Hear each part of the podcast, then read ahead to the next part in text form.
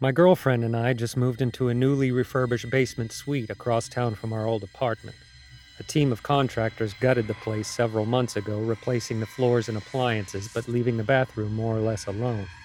We weren't told much about why the landlord felt renovations were necessary, only that there had been a massive police investigation involving quote unquote drug related incidents.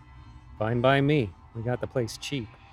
Though while cleaning the bathroom, I did notice what looked like dried blood under the radiator. One night, after a day spent cleaning and unpacking, my girlfriend shuffled off to bed. I stayed up watching TV and wound up falling asleep on the couch. Around four in the morning, our cat jolted me awake by knocking a plant off the windowsill. The room lights were off, but from the glow of the television and the black light above our aquarium, I could see that dirt had gotten everywhere. Pissed off and half asleep, I cleaned the mess as best I could. My girlfriend walked into the room and asked what was going on. When I explained the situation, she told me to leave it for in the morning and just come to bed. I grunted something about almost being done, that I'd be there in a minute. She rolled her eyes and slogged back to the bedroom. Twenty minutes later, I still hadn't managed to collect all the dirt our cat had flung across the kitchen. At one point, I turned to empty the dustbin into the trash, only to see my girlfriend looming in the kitchen doorway, staring at me.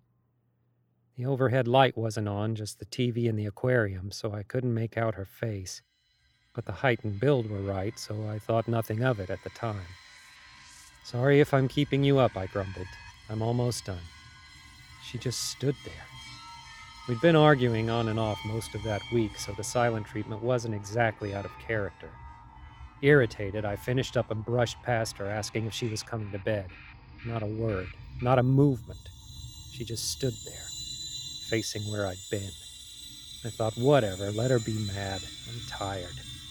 I marched to the bedroom and angrily slammed the door. Just then, my girlfriend bolted upright in bed. I can't begin to tell you how disorienting it is to see someone you just left in another room sitting right there in front of you. The look on my face must have terrified her. She asked over and over, What's going on? Through sheer panic and a barrage of colorful language, I yelled that I had just seen her in the kitchen. Well, yeah, she said, her voice shaking. I went in there to see what the noise was. No, I told her. I literally just walked past you. Silence. She stared at me in disbelief. After a few moments, we opened the bedroom door and peeked out. The apartment was empty. Hi, I'm Jamie Marchi. And I'm Michael Tatum. You laughed. You laughed. And this. It's Ghoul Intentions. we can't help I it. just like we being just make each other. perky. We just make each other laugh all the time. It's what's wonderful. It's true. It's true. We do that. I mean, that's what's fun about. That and this, This vodka that I'm drinking. I'm drinking. I'm drinking Right. Dan Aykroyd's Skullhead vodka. That's shit's so good. Shit's good. Like It's I- Mr. good. Aykroyd, I know you don't represent this podcast or even sponsor it, but if you want to, I can get Right. behind it because the shit's good. Because you you for sure The listen. shit's- I mean, maybe. I mean, we did an episode about Right. your family, and and true, uh, maybe did. you have maybe you have thoughts on that. I'm just saying, but whatever. Whatever you think about us, your vodka is fucking amazing. Delicious. And there's like six different then flavors, and I've tried five, and all five Nice. have been e- each flavor's better than the next. I'm, this is the Aurora. Ooh. It's Does it taste like a borealis or it, a well, Disney princess? it makes me feel like a borealis. Oh. Um, I love that. Then you're left with a Halloween decoration. Oh yeah, I'm collecting. So all the skull uh, bottles, uh, all Mhm. the bottles are shaped like skulls, and they're all crafted. They've got the same dimensions, the same Clear shape, glass usually. but they're all uh, they're clear glass or one. Well, it depends on the flavor. One is like opaque Mhm. white glass. Another is like this kind of cool rainbow glass. The Yeah. Aurora one is kind of this weird silvered, uh, almost looks like a soap bubble um, hmm texture or uh, color. And so yeah, but they're all like opaque or transparent. And so yeah, I'm gonna put some lights in those bitches. They also they make they make tea they are manufactured in such a way that you can once you pull the the top off and you discard them once the bottle is empty, you can use them as tea candle holders. Uh-huh. Which is They're kind very- of fucking amazing. I love it. I They're love them. very useful. They're so great. And I, I I- love skulls. I skulls are everywhere in my house, and now I have skull bottles, which I've never had before. Nice. I am having tart cherry juice which is a detox drink, I guess, juice. You can't drink right now because you've been electrocuted. I have been electrocuted. um, it went, I went back Sorry, I didn't mean to out you to our listeners. to. It's all right. Uh, it sounds worse than it is because it's not really that. I went back to the chiropractor for my shoulder, covered Good. in I'm glad you did. I'm glad Uh, you did. And so they did this thing called needling, which is basically acupuncture. They put put needles all up to my neck, all the way down my shoulder. I already um, I- hate it. I yeah. already hate it. It was. I definitely took a picture so that I could send it to you. I know. And um, then they clamped on. it looks like I looked like a, a weird battery. Um, they clamped on little electrodes, but it was just like a little clipper that, like a battery clipper, but teeny tiny. And they put them onto the ends of the needles. And having them put in really wasn't that bad. It was just having. It's like someone pushing a fingernail into you a little bit. It's not really that bad. so it's like a um, it's like a potato battery. a potato battery exactly um so then if you've ever had like a TENS unit attached where they send the elect like the elect electricity i guess through it and you feel a little your muscle kind of vibrates and they use it to help with inflammation and to relax muscles that are super tight that's what they did but with the needles i guess because it's in your skin it goes further i'm not exactly sure Hmm. uh but It's like a she depth told me, charge. yeah, she told me while I was covered in needles not to move my arm because if I did, then my arm would be very sore for the next day. And I was like, okay. So I did not move my arm on purpose. When they But were Funny thing about electricity. it uh if you've ever seen any of those old videos or pictures of like when they put electro electricity to a frog or, pers- or perhaps a dead or person's Thomas face Edison electrocutes a fucking elephant. yeah uh uh you'll find that muscles move on their own and so the uh person They're adjusting inspired. yeah the person who was adjusting the electrical thing i think it jumped on him because then my arm flew off the table and i was like whoa I, And, in this uh, story, I want your arm to have come off the table and like started doing things like maybe putting someone in a chokehold or or like throwing a glass or Right. just like just like it, it, it It became Bruce Campbell's hand force. from Evil Dead. yeah, that, yeah.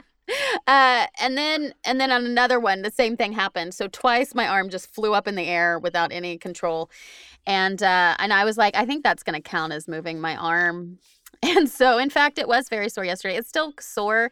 Tomorrow is supposed to be a And lot now, better. and now Jamie has a superpower. She can microwave meals by just thinking about them. I can just come close to me and I'll zap it. But I have two really beautiful bruises on my shoulder. It looks like perhaps I'm recovering from a very large vampire bite. Uh, kind of what it looks like. Um, so yeah, I've been, I've been. So I have uh, some um, uh, pain muscle relaxer type pills that I will be taking as soon as we're done here. As soon as we're done here. I uh, I just I have yeah. a horror of being electrocuted because I've nearly been struck by lightning several Right. times in my life. Like I, I don't know. Unsolved Mysteries did a uh, an episode like way back when we were kids. The Robert Stack edition of Unsolved Yeah. Mysteries did an episode and they talked about people that that have seem to have weird electrical things associated with them, like maybe watches never work on them for very long, or their Mm. lightning seems to be drawn to them um, even in unusual circumstances. And that, Tim's that- units spike for no reason. right, right, yeah. Uh, and that was me for a long time, not in a while, but I've nearly been struck by lightning like multiple times in my life. I, and pretty weird. Like one time, lightning came through the fucking window, like that was open. I was a kid and I was staying in a, a, some great aunt's fucking house in the farmhouse in the middle of fucking nowhere, and she still believed that you just you, when the tornadoes coming, you should open up the windows. right. That's a thing people used to do because they felt like, well, you know, other it relieves the pressure, so your house uh, is less likely to be uh, sucked into the tornado. I guess. Yeah. Or they thought it Um, would explode. I guess. In my in my mind, I think to myself, well, if we close up, the window, they thought it exploded. if we close the window, the the tornado will think we don't trust it, and that'll make it angry. Um, so, so she opened up the windows, and a fucking arc of lightning at some point came through the window and started popping across this aluminum embossed ceiling she had in on the first floor, and it was fucking crazy. It left these weird like cylindrical burn marks everywhere. It's fucking crazy. But I mean, like it it came from me inside a house, Jamie. So I feel like what were you doing on a farm? The universe knows that's no place for you. I grew up on a farm. I mean, it wasn't a place for me, uh, to be fair, but like I grew up, like. I grew up in the country. My family had a farm in the deeper country that we used to hang out on, and it was like our Right. little vacation home. And then we had Standing family by my out there. statement. You're right. You're right. It was like there's a there's a line in the Ian McKellen film, the Ian McKellen Brendan Fraser film called Gods and Monsters, where he talks Mm. about being raised by Irish peasants, like the uh, James Whale, the director of uh, Bride of Frankenstein, and Oh, yeah. uh, who's a gay man and very uh, colorful. And uh, he's like, oh, you know, my family they they did the best they could with with a child like me, but it was kind of like they were farmers that sent off for uh, you know an ox and got a giraffe. I'm like, What do you do with that? yeah, yeah. Well, you put a you know you put a plow around it. You put the plow to it, and you see what it can do. Yeah, right? But anyway, Uh, um, okay. So, uh, so that's where I am. I won't be quite as toasty. Well, that's okay. I'll drink for the both of us, and uh, and it's all all the more important because I my my story, which we'll get to later on in the episode, involves a haunted brewery. Alcohol. Spirits for the spirits. Um, a huge thank you to Jerry motherfucking Jewell. Yay, one of our Jerry dearest friends who read that story. It was from a Reddit sub, uh, So a Reddit submitter, uh, who a Reddit user, girl Danny DeVito, which I just fucking love that nice. name. It's a good story, and Jerry was happy to read it for us. And um, yeah, yeah. Jerry's lo- great. Jerry is one of my favorite fucking people on the goddamn planet, and I loved his reading of that story. It's so dramatic and so good. And Yeah. yeah, he may have put outtakes in there just for us that you guys may not ever hear, um, but that had me fucking rolling. So I love you, Jerry. We both love you. Thank you for We reading that awesome yes, story. He is a a uh, quite uh, the voice actor, but he's also a director. So we work Mhm, with him mhm. um, as a director quite a bit. And the last time I was with him, I was like, Jerry, you should be on our podcast. He's like, oh, I would love to be on your podcast. and so I'm glad. I'm glad it worked out. I'm glad he did it. I he's, love, he's I love that motherfucker. He's just he's wonderful. One of the so. things that people don't know, and this is the thing about Jerry, is he is like this weird, quiet savant. Like he can do anything. if he's like, you know, I would like to play this instrument, the next day he'll be an expert in that instrument. He also mm-hmm. knows the crazy. words to every fucking song Yeah. that has ever been recorded ever in the history of fucking song. It's Yeah, it's insane. I'll be like, oh, what about this? Oh, yeah, I know this. And he'll start singing. And he has a gorgeous singing voice. I mean, it had the first time I heard him sing, it was such a shot because he'd given no indication that he had this talent. And it had me in tears. It was so good. Like, Yeah. voice of a fucking angel.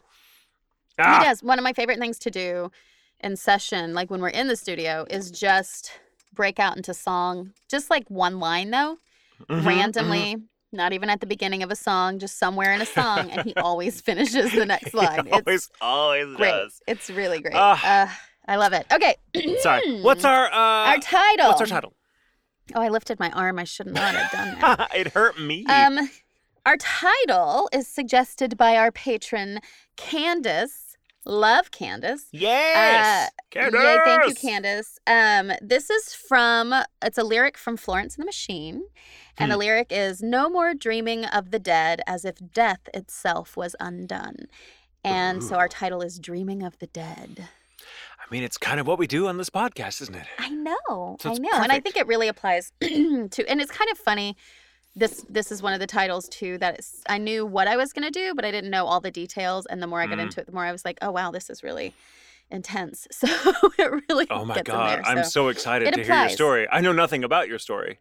I didn't either. I didn't Okay. either. Okay, so this is the Kennebec Arsenal in Augusta, Maine. Okay. So my sources are Wikipedia, of course, an article Maine's Forgotten Dead by Kelly Bouchard on centralmaine.com, a couple of articles by Keith Edwards on pressherald.com, Hmm. um, and a couple of the regular haunted sites that have the general stuff on it. So um, let me preface this whole story by saying there is not a lot of information on specific ghosts from this place. There's a lot of general apparition seen and voices heard stuff, but nothing terribly specific. Hmm. However, Cosmopolitan listed the Kennebec Arsenal as the most haunted place in Maine in 2017, so you'd think there would have to be something. Right? I mean, for Cosmo to take notice. Right, Cosmopolitan. Why, they know everything that's cosmopolitan. Um, and just like it's in the you know, name. Really weird sex advice. Uh, so it's very hard to get into this location. So I imagine that's why you don't see a lot of stories or videos online. The owners have taken this seriously since the property closed in 2004. They have cameras all over the place. There's an article in 2013 that talked about two young adults triggering an alarm in the tunnels, which are sprawled under the property to connect to different buildings. The police had the couple filmed on the camera and were actively looking for them so they could arrest them after they were gone. I mean, Like there was an article describing them looking for them. okay, so they they're serious They're about people around. They're serious about it. not wanting to go. okay, so don't. So the lesson here, before we even Don't begin, go. don't go You- fucking yeah, ghost hunting in this go. bitch. Just don't. Don't. The building has been tar- the buildings, all of them, have been targets for ghost hunters and other urban explorers, but the owners of the property aren't taking any chances. The police are called and they will charge your ass. Your April whole 2012, ass, your entire your whole ass. whole ass. Your whole ass. Um, in April 2012, five people, four adults and a child, were caught on the third floor of one building and said they were conducting research for a history related pro- project, aka ghost hunters. Um, and the cops were Um, like, "Well, now you can do a whole bit about what it's like to be arrested." Yeah. the four adults were charged with criminal trespass, which is a Mm. misdemeanor. Mm. Not playing around. Uh, the owners are trying to keep the building, which isn't in great condition, safe from vandals, but I imagine there are safety concerns for trespassers as well. As we know from very old buildings, they're not safe. And the No. tunnels have been preserved for utility workers, but they're covered in asbestos, among other dangerous shit. So there's a reason that that stuff's closed off. Um, and and the hospital itself. I think the idea is that they want to turn it over and there's been a lot of controversy too. The state went after or the city, the city or the state went after the owners saying you're supposed to do some shit with this and you've done nothing. It's you've just been sitting on it. So that is has caused some some controversy um and then in 2016, public access to the entire property was blocked off. So basically, people would come in and they would use the parking lot because there was this really nice, like, trail down by the river. Mm. Um, the trail stayed, but the part they shut off the parking lot. People were like, "What the fuck? Like, why is that?" And and the reason they did that is there were concerns ab- about criminal activity in and around the parking lot, mostly sexual in nature. Well, the answer to that there is to just decriminalize public sex. Right mean, there, you go. Consenting adults. In and out of the care- parking lot, Yeah. indeed. I mean, if it's between consenting adults, who cares if it's in public? I Mhm. mean, it's a parking lot. Children. You know, the other people shouldn't be there anyway. They're not supposed to be on the. It was, but people were allowed to park there. but not like park there. But like park, like park there, but not like park there. Just like park, but not like park. Plus, if you're parking, that's a good way to get murdered by a serial killer. Have they not watched anything ever? Uh, Uh, fair. That's a fair point. Like there's a, there's a surprisingly high number of serial killers that like to kill people that are making out in cars. I mean, we all know the story of the man with the hook, right? Come on. Yeah. So the point is, because no access is allowed, and people have asked permission to get in and they are denied, uh, Huh. we have general stories because of that and not a lot of specific ones. Okay. Again, voices, random apparitions, shadows, and a feeling of sadness that permeates the hallways, but that's about it. And that's before they closed all the buildings. Hmm. Right? I gotta say, too, and before that, I mean, the hospital lasted. There's a spoiler until 2004. Wait, uh, and so they uh, they um, so I don't know if there was a time where the buildings were empty or what, Mm. but they closed it up pretty quickly. So the only thing we'd have are the people who worked in that location previously, right? So Okay. anyway, makes sense. Makes sense. now, I gotta say the history behind this location would may uh, would make me accept these ghost stories as legit, though. Like I'd pretty much believe it was a portal at this point, based upon what I've read. The history is very, very dark, Oh, so just get ready. Okay. okay. All right. I'm so ready.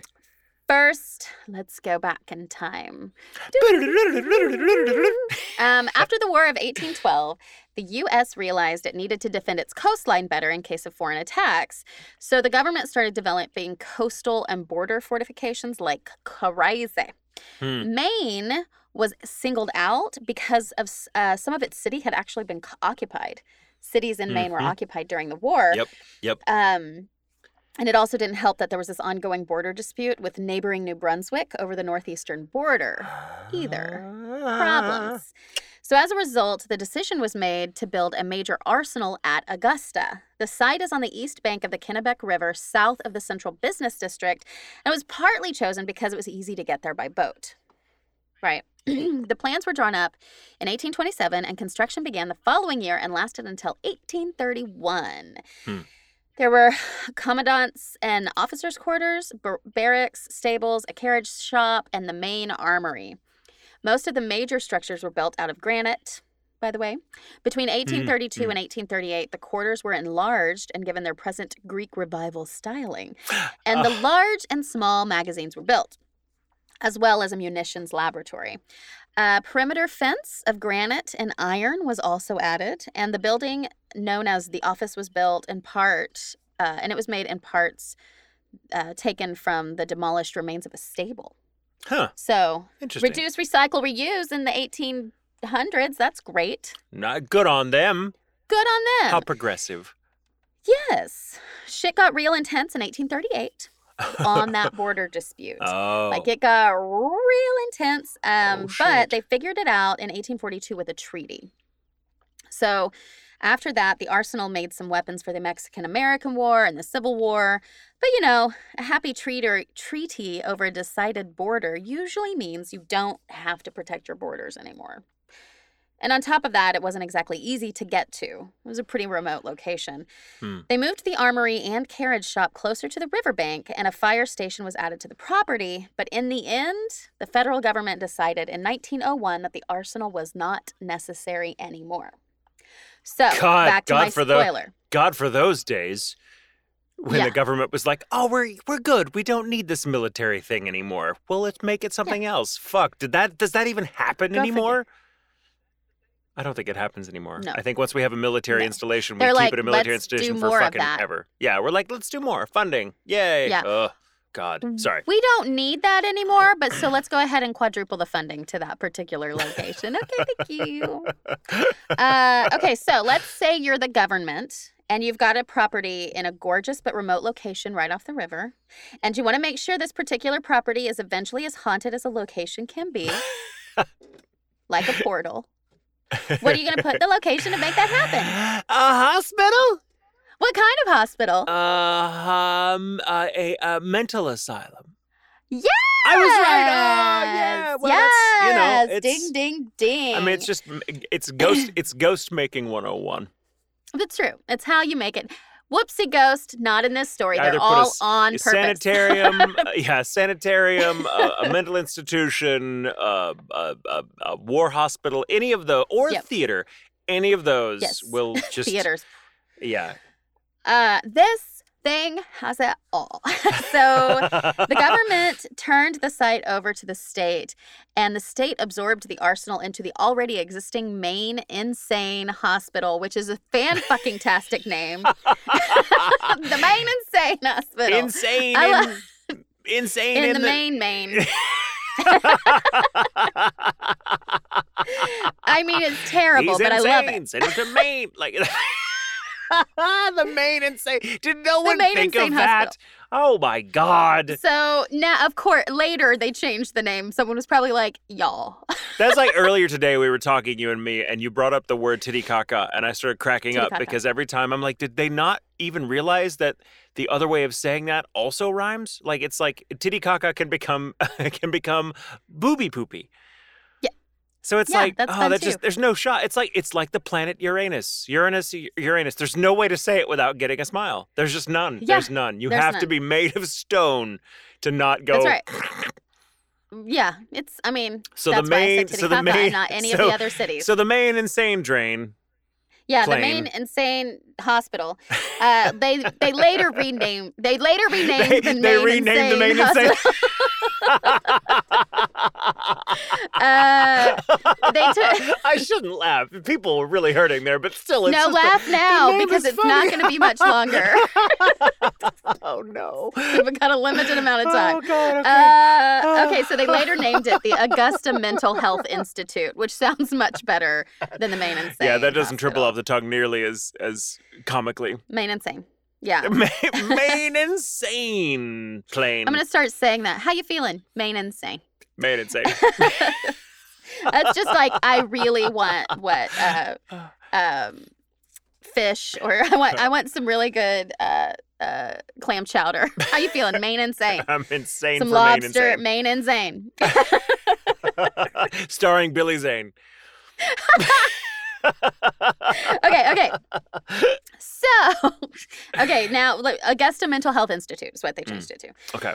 So, back in 1830, 10 years after Maine became a state, the governor called uh, for care of numerous cases of lunacy after a survey by Dr. Tobias Purinton of Danville found 562 mentally ill people in Maine, or about one in every 300 citizens. But you know, mental health is a, Uh. is a modern idea.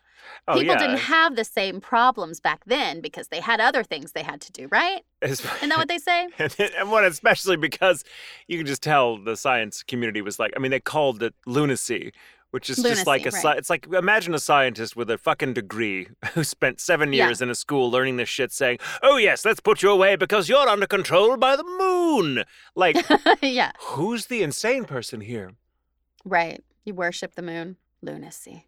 I like that. Okay. Mhm. In 1834, the legislature approved $20,000 to establish the state's first insane hospital. A couple of rich dudes with mentally ill family members donated $10,000 each to the hospital. Mm. And then it opened in 1840 with 120 patients. In 1850, fire gutted half the hospital, killing 27 patients and one staff member. oh god New wings, buildings, and parts. So there's one, right? We've already got okay without the mental hospital being a mental hospital. so far, we've got so 27 far we've patients checked two boxes. We have we have an insane asylum a and a fire. fire. All right. Yeah. Um, new wings, buildings, and parcels of land are added throughout the uh, all the way through to the 1980s, growing the campus to more than 800 acres, including 600 acres of farmland that produced tons of food and employed employed hundreds of patients. And by employed, I mean they were slaves.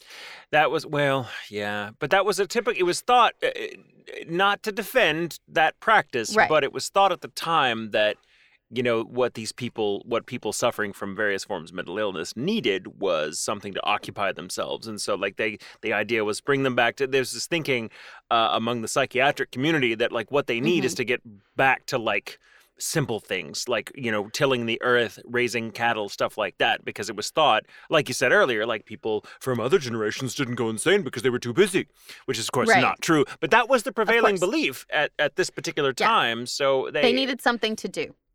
And most of the time most of the, that happened a lot with a lot of uh, a lot of uh, just hospitals in general. Like we've read about the tubercular ward uh, Mhm. that that had like people like hey if you're good enough go out and work the thing so they could be self-contained because it was also it made them um it was also i think inspired by a fear of contagion. And and uh, there was this idea um, prevalent in the community at the time that insane people could make other people insane Right. so it's like Which, well, yeah, whatever we we'll need to make to be self to be Um, self-sustaining. So it, it's it's complicated, and I think their heart was in the right place, but they were wrong. Yeah, maybe initially, but that lasted until the 1970s. Oh yeah, then they were fucking evil. Fuck them. Fuck yeah. them. Fuck 'em. so it wasn't until there's a consent decree that eliminated unpaid patient labor, but uh, and then that didn't happen until the 1970s.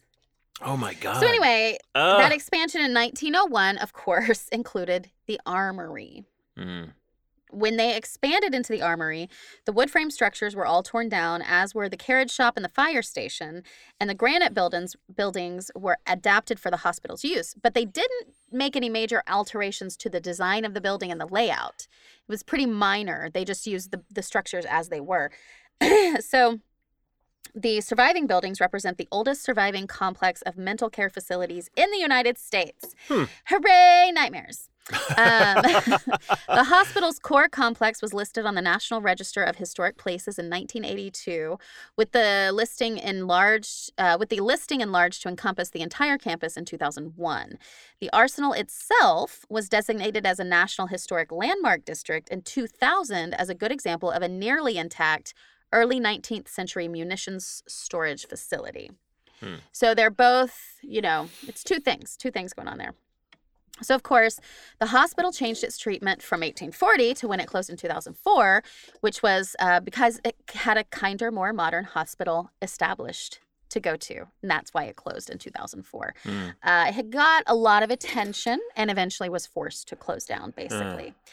So, when you think about some of those 19th and 20th century treatments, you think about just torture, right?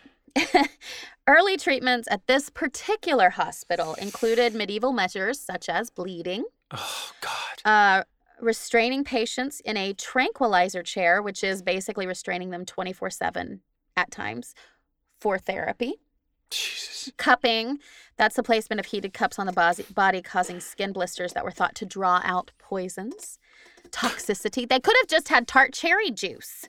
Right. Um, Or a little champagne. I'd go to that place. I'd go to that place right fucking now. I didn't even need a fucking tranquilizer chair. Just give me a glass of that stuff. Right. Or put me in the tranquilizer chair and give me a straw. That's different. I'd like that. Anyway, uh, through the years, medical treatments evolved from opium to thorazine to lithium and included Mm. controversial insulin and electroshock therapies. God. Um, oh, electroshock is and most likely worst. waterboarding as well. Water treatments. We've talked about those before. Uh, the reality is, though, also something we've talked about before. These hospitals were where people were sent to be forgotten, Yes. not to be cured. Yes, and they were oftentimes just used by unscrupulous fucking researchers to see how much Yep. damage the human body could take. Like Yep. it's it's fucking reprehensible what these people went through.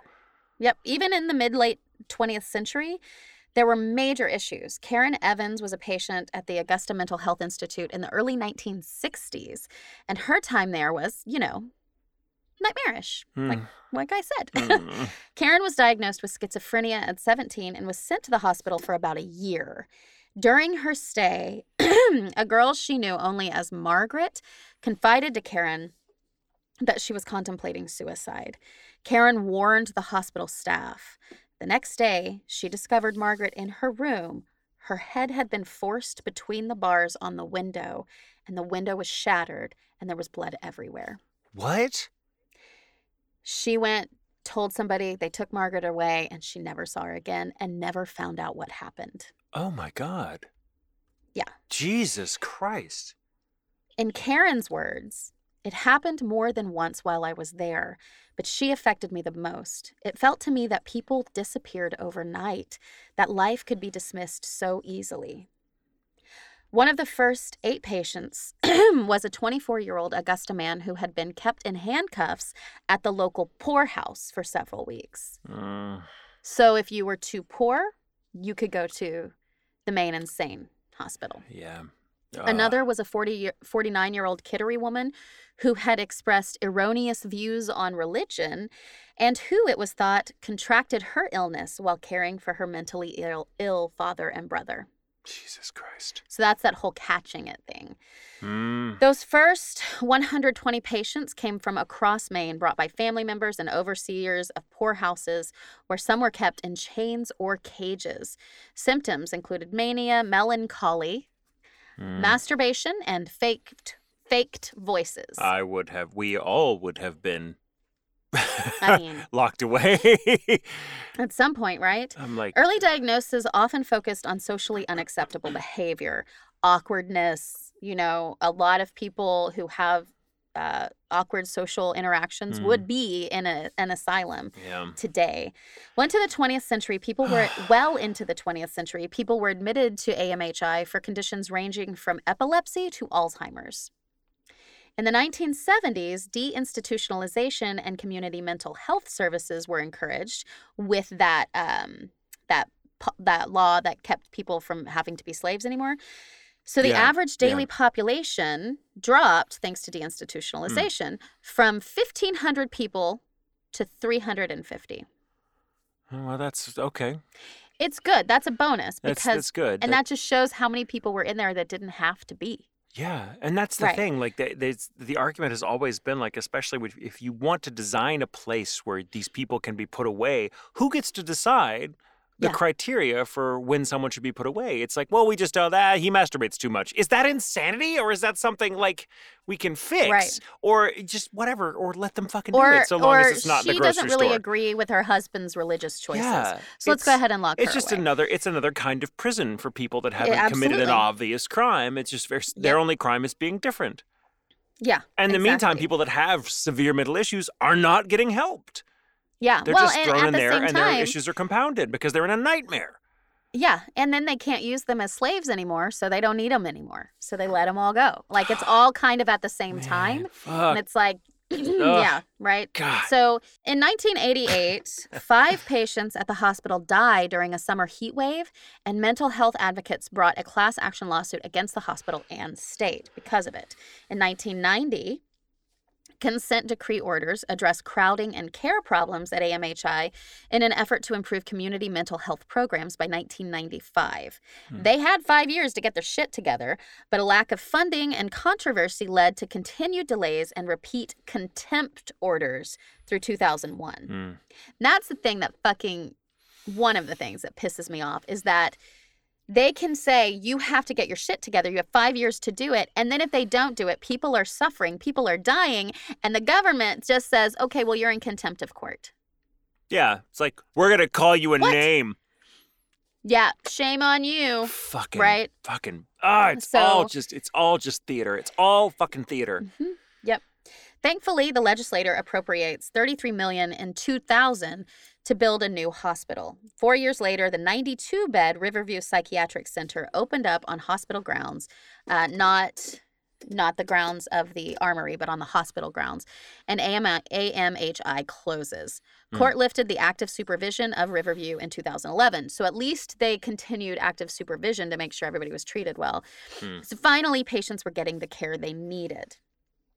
Of the estimated 45,000 people who were admitted to AMHI from 1840 to 2004 for various so called mental deficiencies, nearly one quarter of those people died on the property. Oh God. That's one that's 11,647 individuals. Jesus Christ. Like I said, they were sent there to be forgotten. Mm-hmm.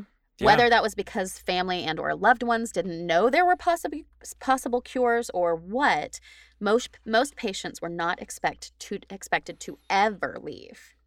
Ugh. Unfortunately, the patients weren't respected much more after they died.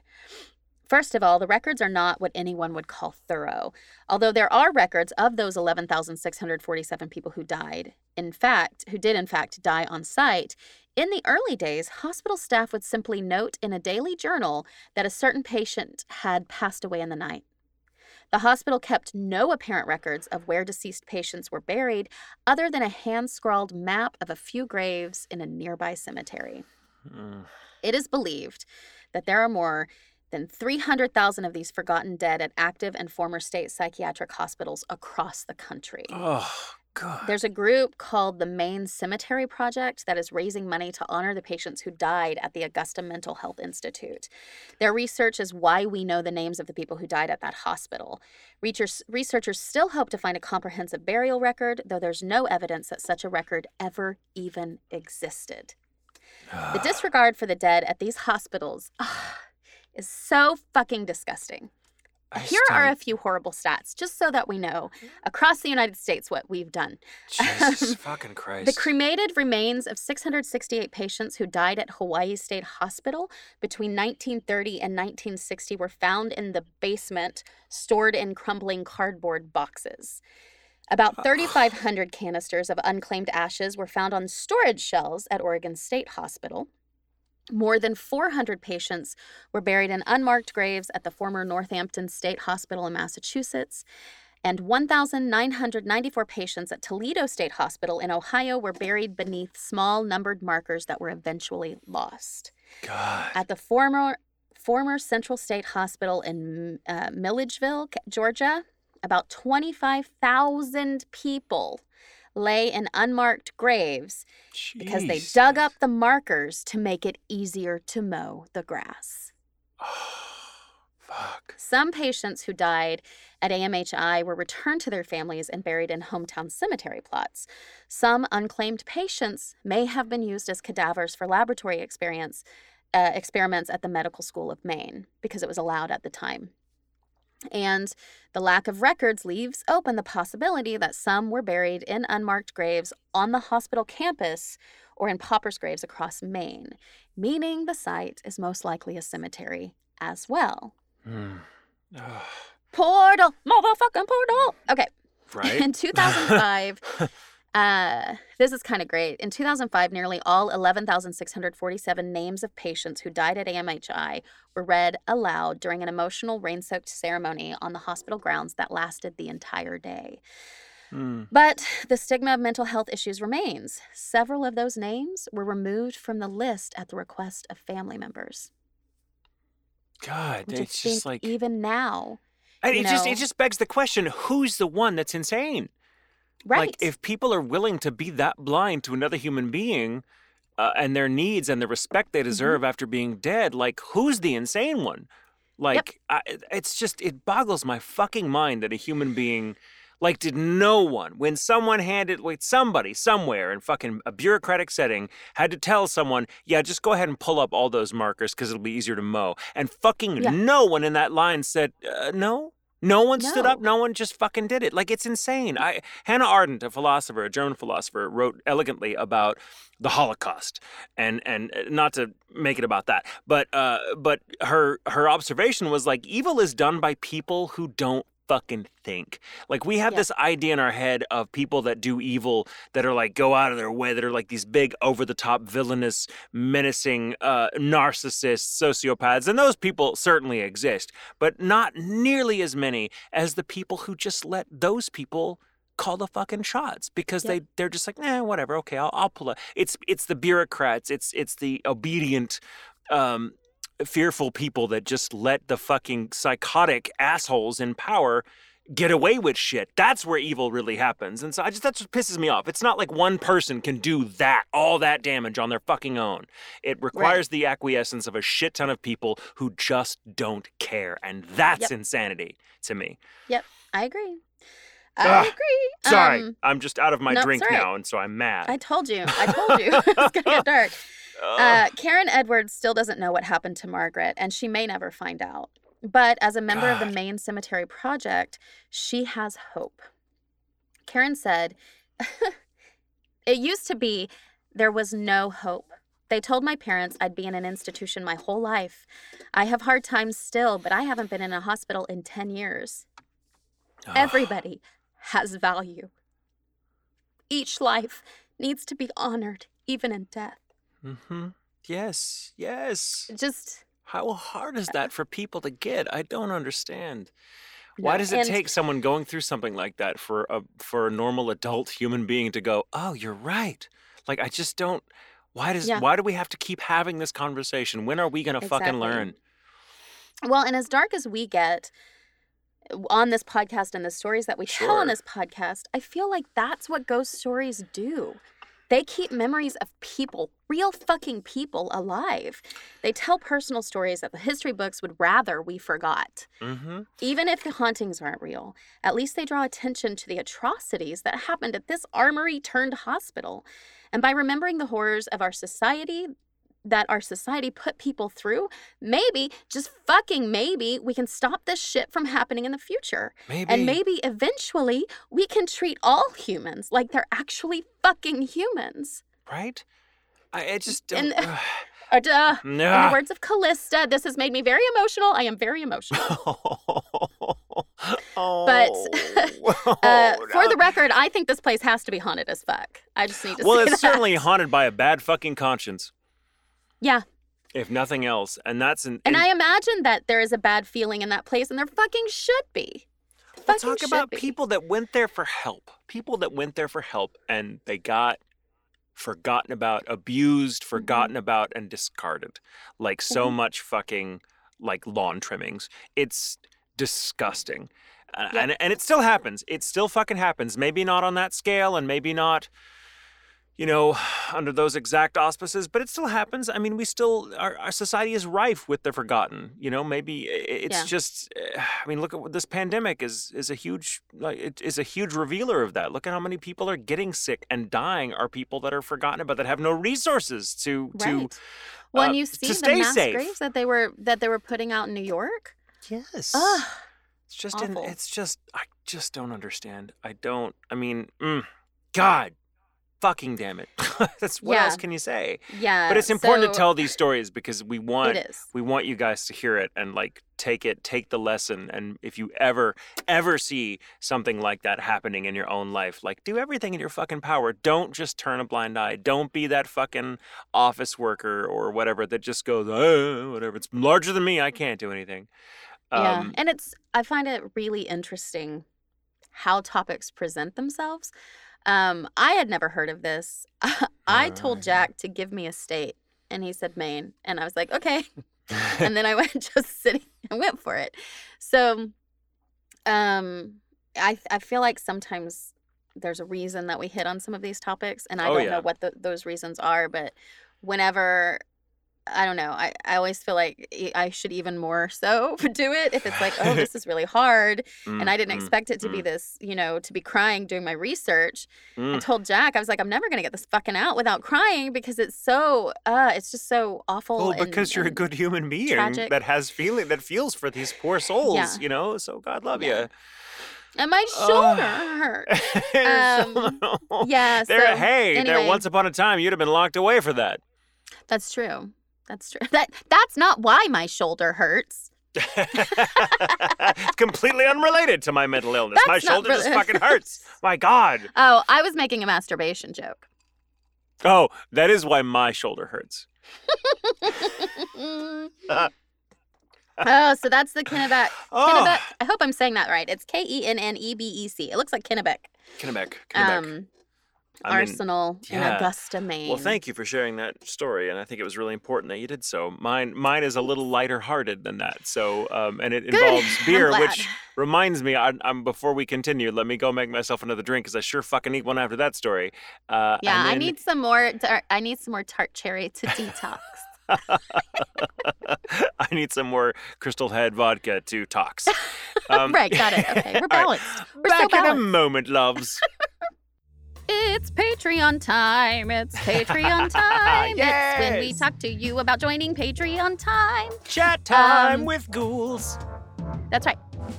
We're here to say, hey, thank you guys for your support. Mhm. Uh, we have a Patreon that we are using instead of commercials. This is our commercial yes. uh, for the Patreon. Uh, so Look at that. to More for the price. patreon.com.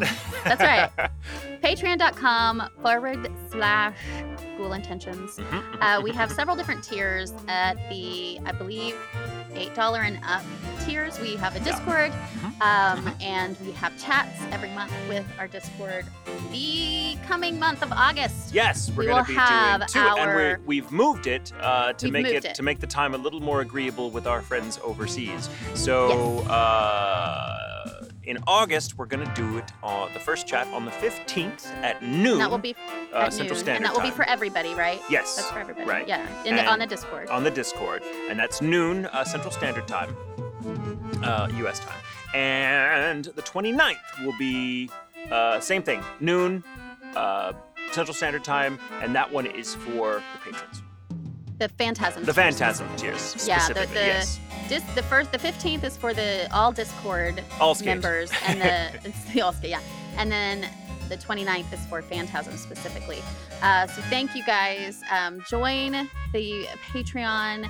It is a lot of fun if you're on the Discord. It's a really great community. They're playing Dungeons and Dragons. It's There's so a whole cool. group playing Dungeons and Dragons and stuff. They design the teas, um, and it, we just have a really good time over there. But also, anything is appreciated. Uh, we Very pay our engineer for, for the podcast. and so Matt, who is expenses there. awesome. Yeah, yeah. And so, in lieu of commercials, we just are asking you guys to support us on Patreon. Um, tiers start at a dollar and go up. So anything, Yeah. anything is appreciated. You guys are the best. And on to the next. Yes, join us for the spoopy fun. Yes. We're back. just had to squeak my chair into the microphone. It's fucking. Why? Why can? Why can they not make a a, a metal? Uh, what's the word I'm looking for? Stool that doesn't creak. It's so distracting. I don't want to move. But I need to move. I'm very animated when I speak. You know this, but my ass has to be planted in place, and my ass does not want to be planted. You can't. You can't fence me in. I have a swivel one, Oh, that sounds great. and it's very quiet, so I don't have to worry. I am going to go on. Amazon after we get done with this, and I'm going to buy a fucking swivel stool. Yeah, I like mine. Mine's pretty comfortable. I think it's Pure One, and they're going out of business, so that's all I'm saying. Are they going Oh, out of no, no. business? It's Wayfair, but it's just it's just a chair, not a child. Wait, Wayfair is going off out of business, but I like No, Pure One is going out of business, which Oh, is okay. sad because I love their pillows. they have the best fucking pillows, and they're not a hundred dollars per pillow. They're only eighty dollars per pillow. they're not. They're not that much either. Uh, that's always like it's a like I need a throw pillow oh yeah. for yeah. my sofa. I'm not spending a hundred dollars on a fucking throw pillow that my dog is gonna hump when I leave. Like no. Yeah, no. He doesn't really do that anymore, I don't think. He feels more in control. But he used to hump a pillow anytime like he needed to feel like he was in, he'd get real fired up. And then he just it was really the, eh, the the Frenchie pillow was the one he humped the most. it's It funny. was long. But he should say that. Genji and Gus hump each other constantly. Like when they're Yeah. not sleeping, they're playing, and their playing always ends up. It's like a movie where they're fighting and then suddenly they're fucking. And I'm like, boys, you are related. Stop it. But Stop it. It's not a. Yeah, it's not uh, always Dexter's a sexual never- thing with dogs. They just do it to like show dominance. It's like I don't. It's Yeah. weird. You know, Dexter's guys are the never humped another dog because he's not that dominant. But I think uh, he was going through puberty, even though he didn't have any balls. That still was there, and uh, he's he doesn't do it anymore. That was like a, a, a it was of his youth. Now he's almost three. It's totally different dog. Uh, yeah, but I mean, we got those suckers cut off at six months. It was like get rid of them, and it's great. Well, Gen- Genji has no balls. it. We, we've got Genji neutered, and we're not really sure what we're going to do with Gus. Like, he's kind of the last of his line. Didn't he pee on your bed? And weren't you like, this it? He's go. They're going. yeah, but he hasn't peed on. He didn't pee on the bed. He puked on the bed. I thought he peed on it. No. like a lot. Like he was like, No, "Hey, no, or the no. sofa or something." No, but he Yeah. peed on every. He peed on the floor all the time before we finally. It took. It we took him on longer to toilet train. We were on the No, he peed at the like, he peed at the foot of the bed, and some of it got on the the comforter Okay. that was dangling off. But he he wasn't like on the bed going my bed peeing on like he just Right. he pee yeah. So yeah, you're kind of right, but that's not exactly what happened. All I heard was, "You peed on the bed." I've got to call you back. it was it was okay. He did it right in front of me. And then you and then you did, and you were like, like, "Those are going. They're going now." Yeah, but then we saw it. I'm like, oh, but his. He's uh, okay. Here's the thing, Jamie. He's such a little pussy already. If we take his balls, it's what's he gonna be like? Like I don't, I don't know that I'm ready for that. He's gonna be the whiniest, neediest little fucker, and he's already that. So without without testosterone in his system, what's he? I don't understand. I don't know. That's true. I don't I know. don't know. We're not sure, but we. That's a question for Dr. Charles. It is. It is indeed. I'm gonna talk She's our vet. We love I'm gonna her. do- talk. She's she's fucking great. I love her so fucking much. She's so she's saucy. She is. I love Um, her. All right. Well, speaking of sauce, so Okay. my subject for the week is in Minnesota, which is uh, was also recommended by Jack. He picked a state for me as well, and I was like, "Oh, Minnesota, cool. That sounds good. What's in Minnesota?" Uh, I found well, there's several haunted spots, so I might do several. But today, I'm going to focus on the haunted Schmidt Brewery. So, woohoo! Woo! My sources are, of course, Wikipedia, as always, uh, a haunted history Facebook page that uh, offers a lot of Ooh. details about the history of the Schmidt Brewery, which is colorful to say the least. Uh, an article for the Minnesota Monthly by Gregory J. Scott entitled, or just titled, The Most Haunted Places in Minnesota. I shouldn't say entitled anymore because it makes it sound the article like the article really expects a lot out of me. Um, it's just titled, The Most Haunted I'm Place in Minnesota. And, to your um, performance. and I'm most indebted to the book Mysterious Minnesota by Paris uh, paranormal investigator Adrian Lee, author and founder of the International Paranormal Society. Ooh. So let's jump in. This is a fun story. It's a fun story. The, I, the history is almost more enjoyable than the ghost stories. The ghost stories are there, but most of this centers around Adrian Lee's investigation with uh, with his crew on site, which yielded some interesting anecdotes, if not, you know, hard evidence. I mean, what hard evidence is ever really produced in, in a, this kind of investigation? Really, it's just not the nature of the game. But the history of the brewery itself is just fucking fun. It's really there's, it's got everything, Jamie. It's got everything. Um, now, real estate developers. Uh, real estate developers attracted to Schmidt Brewery's prime location and striking architecture, because the building still stands, uh, may roll their eyes to hear it. But the storied site of one of Minnesota's oldest lager producers enjoys a less than savory supernatural uh, reputation. I I have to say it like that. I, love that voice. I might be two drinks in. Enthusiasts I and par- uh, paranormal investigators like Adrian Lee, whose book Mysterious Minnesota, thank you very much, was partially inspired by his experiences in the 165 year old site. Uh, he tends to chalk the paranormal activity A up the 165 year old site? Mm-hmm. It's been operating as a brewery in one form or fashion for 165 years, and it's been the Schmidt Brewery for for well over 100. Um, I'm pretty sure that the the hos- the hospital was in use for 165 years. oh shit! Oh shit! Oh fuck!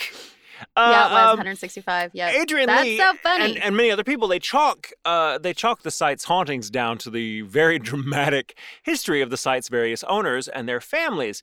Uh, so let's just jump into it. In 1855, three years before Minnesota attained statehood, as it turns out, brewer Christopher Stahlmann moved to St. Paul and opened the Cave Brewery, so named for the network of subterranean tunnels at the river's edge that provided year-round natural refrigeration, which is very important Can to we the lager just say real quick? I don't know what's up with these fucking tunnels, but for weeks now, there have been tunnels in everything we talk about. I don't know what, haunted because every fucking tunnel is haunted as shit. Uh, but I mean, there are tunnels in everything we talk about. It's like, I didn't know there were tunnels in this hotel. right? There were right? tunnels. I didn't know there was tunnels in there. It's like there's a whole other. I don't know. It's like there's a service corridor underneath reality. Everything. Everything has tunnels. Everything. Now, uh, Stahlmann died of bowel inflammation, speaking of tunnels, in 1883. That's um, so shitty. Oh, God. I'm sorry. Just dying of bowel inflammation sounds like how I'm going to go. Um, he willed the brewery to his sons, who, alas, perished of tuberculosis one after the other in fairly rapid Mm. succession, so that by 1887, the Cave Brewery, popular as it was, went bankrupt. Meanwhile, Bavarian immigrant Jacob Schmidt had come to St. Paul in 1884 and set about making beer as joint owner of the North Star Brewery at the intersection of Commercial Street and Hudson Road. At the time, interesting little uh, historical curiosity for you. Uh, German immigrants made up the largest number of transplants to America from overseas, mostly due to the 1848 German revolutions. Um, These were essentially a series of loosely coordinated protests and rebellions. Um, that arose out of popular discontent with the autocratic political structure of the German independent states at the time. This was a confederation of states that had inherited the German territory from the former Holy Roman Empire. People were sick of the aristocracy and the nepotism and the bullshit, and so they started rising up. Now, the middle class in Germany was committed to very liberal principles, whereas the working class, who also had beefs with the aristocracy, sought radical improvements to their working and living conditions. Now, Sadly, the middle and the the the uh, working class couldn't get their shit together and wound up splitting and becoming different factions among themselves in the rebellion, and so the the sort of corrupt aristocracy they were trying to fight managed to quash them outright.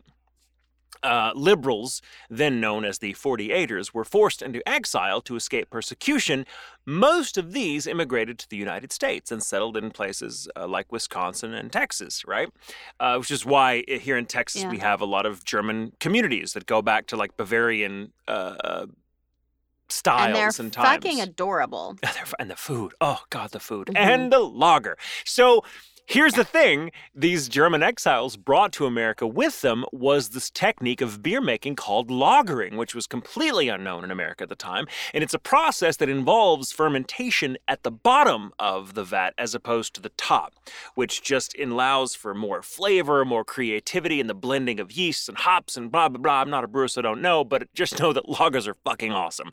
Um, Yeah. and I- it, I like and and this technique was absolutely a shot in the arm to America's brewing industry, which really didn't have a lot to toot its horn about at the time. It was like, eh, you know, uh, it's like, eh, it's beer. It's uh, we, we call Yeah. this uh, we call this sex in a canoe because it's fucking close to water.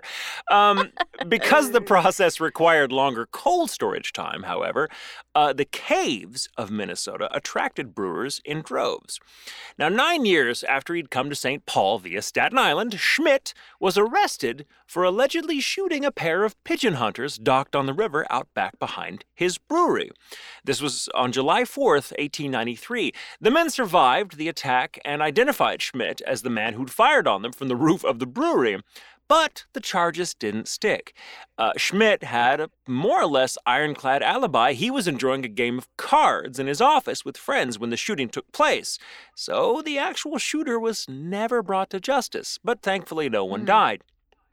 Schmidt, successful brewer that he was, retired in 1899, turning operations over to his daughter Mary and his son in law Adolf Bremer, whom he'd originally hired as an accountant and developed a very long and steadfast friendship with.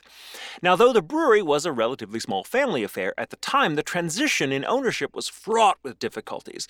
The place burned down less than a year after the changeover. The Bremers. We have a fire. right, so many fire. Well, they have a lot in breweries, as it turns out. Uh, the Bremers relocated to the old Cave Brewery, once owned by Christopher Stahlmann, and erected the glorious structure in its place, now known as the Schmidt Brewery. And they still use the, the caves underneath the tunnels. Uh, now, according wow. to architectural historian Paul Clifford Larson, Schmidt Brewery was a key contributor to getting the St. Paul community through the Depression. Larson writes, quote, The brewery industry was a key player in the emergence of St. Paul from each of the major economic depressions between 1875 and 1930, in spite of the growing uh, uh, temperance movement in the state. Newspaper articles celebrating St. Paul's emergence from the economic depression listed every leading industry, but the one that had made the most investment was the Schmidt Brewery. What the architectural splendor of the brewery captures is the dramatic technology and commercial evolution of brewing uh, of several centuries, from 1880, from the 1880 stone malt houses to the 1949 grain elevator. The primary architect, uh, uh, Bernard Barthel or Barthel, had a difficult task of integrating the requirements of height and the formal complexities of the brewing process that represented form and function in equal measure. Pardon me while I masturbate. The medieval towers and turrets with their neoclassical put you in an features. asylum for that. uh, no, I'll just go to the chiropractor like you do to fix my Yeah, arm. Uh, the the medieval thing. the medieval towers and turrets with their neoclassical features and cobblestone streets between conjure a romantic and eye-catching expression of European architecture reminiscent of a picturesque castle on the banks of the Rhine. The ornamental cornices and denticulate modillions, which are just the tooth-like projections beneath the cornices, but I love Say the it again. denticulate modillions. I just Yeah, yeah, like my nipples are hard. Are all perfectly formed in Bedford stone trim. The checkered voussoir pattern of the window arches in tan and cream colored bricks highlight the grandeur and imperial might of the Schmidt brewing dynasty. Voussoirs, incidentally, are those wedge shaped stones you see that make up an arch. Okay, Architects gotcha. like to name everything.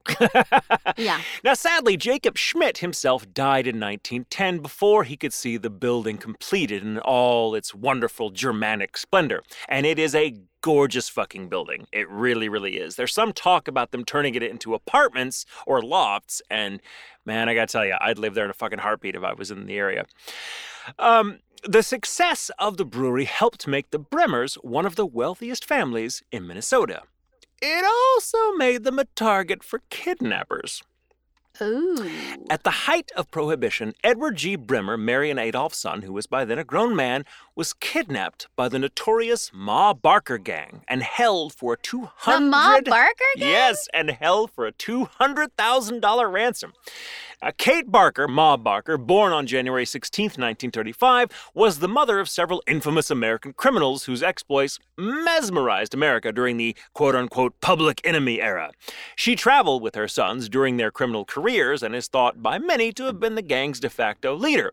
J. Edgar Hoover, him, uh, J. Edgar Hoover himself once described her as the quote most vicious, dangerous, and resourceful criminal brain of the last decade.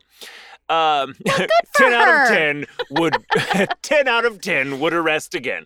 Uh, but but while but while she's been spun as a monstrous matriarch in film, pop music, and literature, those who knew her insisted that she had no criminal role. They alleged that Hoover created these accusations as a simple pretext for killing her.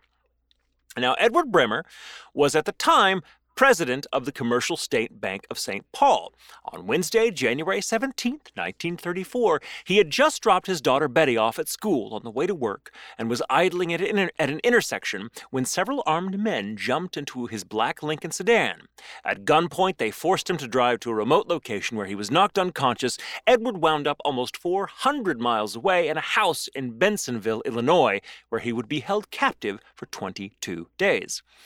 Gang leaders Alvin Karpis and Freddie Barker, son of Kate Barker, aka Ma, were wary of transitioning from bank robbery, which had been their MO for a while, to outright kidnapping, particularly in this case as the Bremers were rumored to have mob connections in Chicago. I mean, they were brewers. Right. But it was Adolf. How were they how were they maintaining business during prohibition? it wasn't legally. Ah.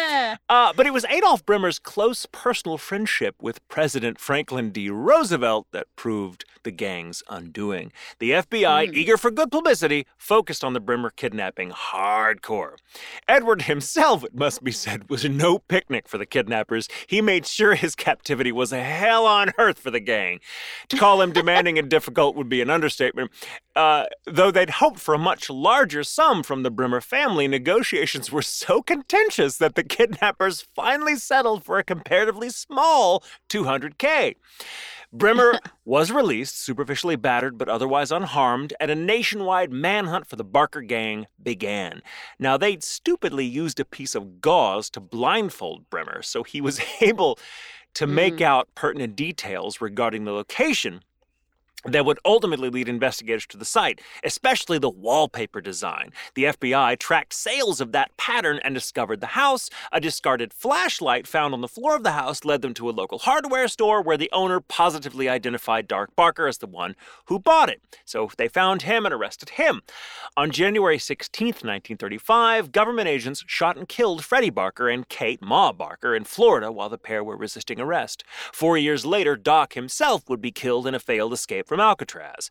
Uh, Alvin Karpis was arrested in New Orleans on May 1st, 1936. But back to the brewery. During Prohibition, as Jamie has so wisely pointed out, the business eked out by meh, operating more or less under board, but they also made non alcoholic beverages like Malta and City Club for several years, and these were so popular that they were able to get through the Depression just fine. Um, and basically, the brewery was able to hold out long enough to become, uh, after America's ill fated experiment with, with teetotalism ended, the seventh largest brewery in the country. Hmm. Now, most of the hauntings are attributed to ordinary brewer workers dying in a variety of horrendous ways pre OSHA standards. A, chemi- a chemical explosion on, on October 2nd, I can talk, I swear to God. A chemical explosion on October 2nd, 1896, injured 16 workers, killing two. The chief engineer, Edward, his name is now lost to history, and an assistant by the name of Otto Kaiser.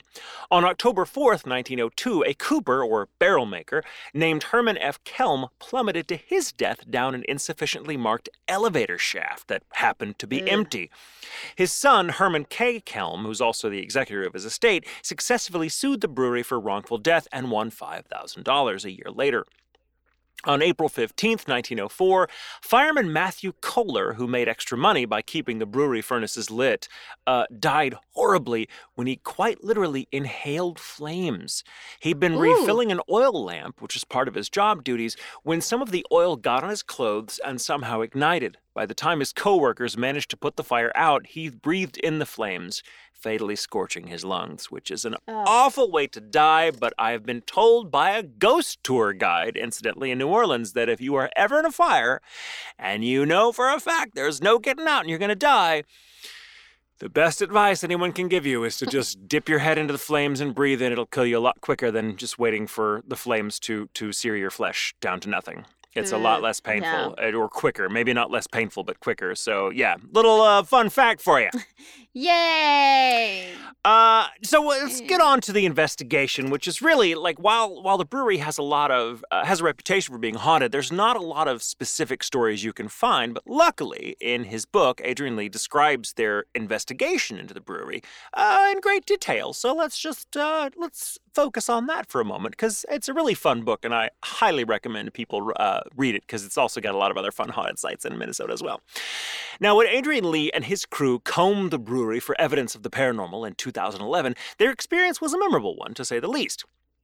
One of the, the first thing that happened was one of the team's resident psychics, a guy named Tim, sensed the presence of a woman in the main offices. At the top of a grand Art Deco staircase at an old fashioned switchboard.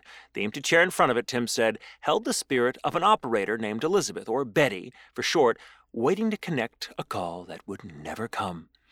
Next came the, oh, I love this word, Rathskeller, which is a fancy word for an underground tavern. Uh, Ah. We've been to a Rathskeller, Jamie. We have? We did in St. Louis.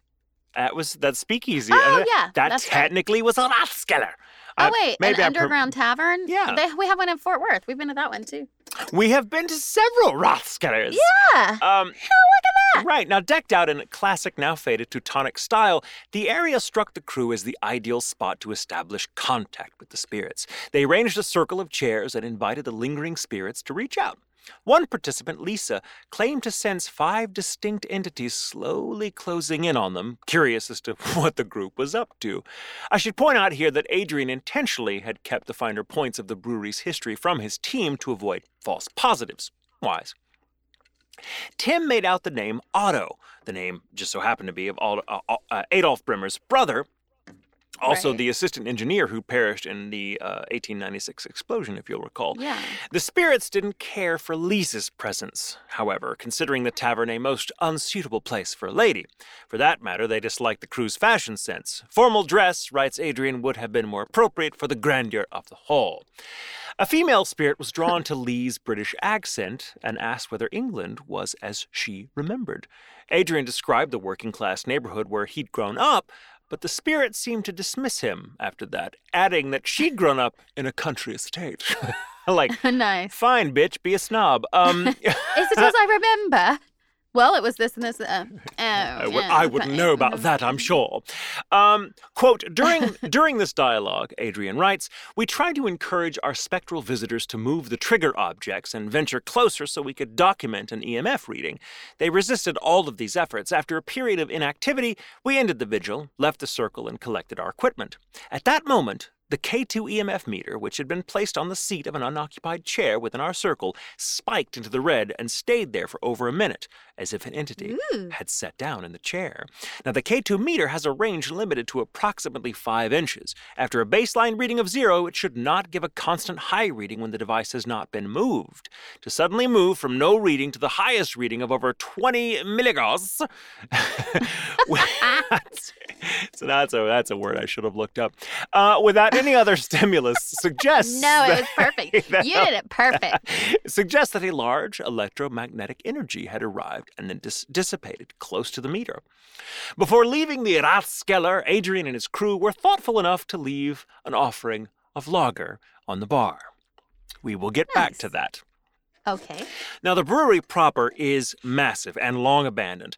Uh, guides routinely admonish tourists not to get separated from their groups because the cathedral like main room feeds into countless random passageways so tight that one's shoulders touch both walls between twisting clusters of pipes.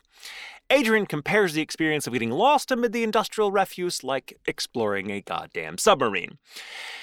As the crew picked their way through the claustrophobic confines, Tim stopped at his tracks. He said he could see a man standing amid the industrial debris. The entity, he said, wasn't partial to communicating except to say that he'd been a fireman. Later, poring through the Oh. archives of the St. Paul Daily Globe, Adrian would discover the tragic and horrific death of fireman Matthew Kohler. But only afterwards. Uh, in the farthest reaches of the building, graffiti artists had had a field day. Quite apart from this, however, Adrian's team found the atmosphere oppressive. Everyone agreed that something terrible had happened here, stamping itself permanently into the walls. Tears welled in Tim's eyes. A picture was forming in his mind. Three men, he said, had dragged a woman here against her will and raped her. Her name was Ruth, Ah. he said. Moments later, the ghost box, which had been silent all night, blurted out the word Ruth. Though no record of a sexual assault on the premises exists, the building has been abandoned since 2004. The incident could like have there would be. Exactly. Like the incident uh, has probably taken place in the interim and been perpetrated by trespassers. And as often happens in cases like this, the victim probably never reported it to police, provided she she even did, survived. they you were know? like, Or- yeah. Yeah. They were like, eh, whatever. You were hanging out there, yeah, whatever. Eh, They probably pulled some shit like, well, you were trespassing on private property, and well, in, in order to admit the rape, we'd have to have it singly there. Do you want to deal with that? Like fuckers. Right. Anyway, across Yeah. the cobblestone street from the brewery looms the old bottling factory. The crew focused the next phase of their investigation among the abandoned offices there. The building had been vacated so quickly in 2004 when uh, when the company went under that lunches were still moldering in the break room. wow. Alas, in Adrian's words, the vigil provided no valuable evidence. I was disappointed, he said, because our expectations were high. As we packed up and left the location, we ventured into an area we had not previously discovered. It turns out the bottling building was now being used as a storage space for the city's salt supply. Belief in the Mm. power of salt to protect against paranormal attack, inherited largely from Wicca, is so prevalent that it's now included as part of the holy water rite of the Roman Catholic Church. So Adrian theorizes that Schmidt Brewery may be a hotspot, uh, but it's now dampened by the presence of the salt. Uh, he thinks that the Schmidt Brewery might also have been a hotspot uh, because of a 30,000 year old natural spring churning away 1,100 feet underground. Glaciers Oh. heaped a massive layer of sediment over a body of water called the Mount Simon Hinckley Aquifer. The resultant pressure sealed the basin off from above. The water sweated through rock and, li- rock and limestone for centuries. The Schmidt Brewery, however, drilled the deepest holes of any brewery in the United States to access the aquifer, so that drinkers of Schmidt Lager were essentially the first human beings to partake of this water, and the first living creatures to do so since the woolly mammoth. Though the investigation left Adrian's team only personal stories, it ended on a curious note. That glass of beer left in the uh, Rathskeller? Yeah. When they Uh-huh. returned to retrieve it, the crew found it had been drained by more than an inch. Thirsty bitches. and that is the fun little story of the Schmidt Brewery in St. Paul, Minnesota. That's awesome. Yeah, and it, That's look really up awesome. pictures of the building. It is a gorgeous fucking building. It is. It's got so much character to it. It's one of my favorite architectural uh, factories that I've ever seen. And I'm like, I, I, Yeah. I never knew of its existence. And I looked it up. I'm like, oh my god, it's just fucking gorgeous. I want to live there if it ever becomes a loft apartment building. So yeah, That's awesome. I like that story a lot. yeah. Thank you, thank good. you. Well, thank you for your story. I appreciate the hell out of it. You're welcome. You're welcome. It was a bit exhausting, but Uh, yeah, I bet. it. Yes. It needs to be told. Yes, it and all those does. And I'm glad you did. Yeah. Uh, send us your stories. Uh, yes, please. Yeah, if you, you know, whatever those those stories are, to ask your friends and your family for stories. Um, we love reading them. We do. They're you can so send much them fun. to ghoulintentions.com on the website is where you can send those. Uh, per usual. Per usual. Um, I think we have a chat. Our first Patreon chat is this next Tuesday. I thought it was, I don't know, Saturday. It's. Saturday. It's on a Sunday or Saturday. Saturday, Remember, we that's changed right. The, we It's changed the dates so we could accommodate uh, our friends overseas a little better. That's so I right. think it's I uh, it's not It's on- this. It's, It's not this uh, Saturday. It's the fifteenth. It's the fifteenth. So it's 15th, it's okay. Saturday the fifteenth. Yes. It's really funny because it's in the commercial that they heard not too long ago, and we're sitting here like, when is it? I huh? what? What did she say? Uh, yeah. So that'll be for all of our patrons, which we love and appreciate. Thank you, patrons. Yes, Um, yes, yes. I don't have anything else. You have anything else? Uh, no, just because we haven't shouted him out in a long time. Thank you, Matt, our engineer, who's fucking Yes. wonderful and makes us sound great, and who's also just a lovely goddamn human being. You are such True, a part of this show, even though I don't think, um, even though they never hear you, but they hear you. That's true. They hear your That's work, right. and that's, That's even right. more important. But thank you, we love you, all of you out there. Um, Stay safe. stay sane. And remember, It's okay Okay to sleep sleep with the lights on.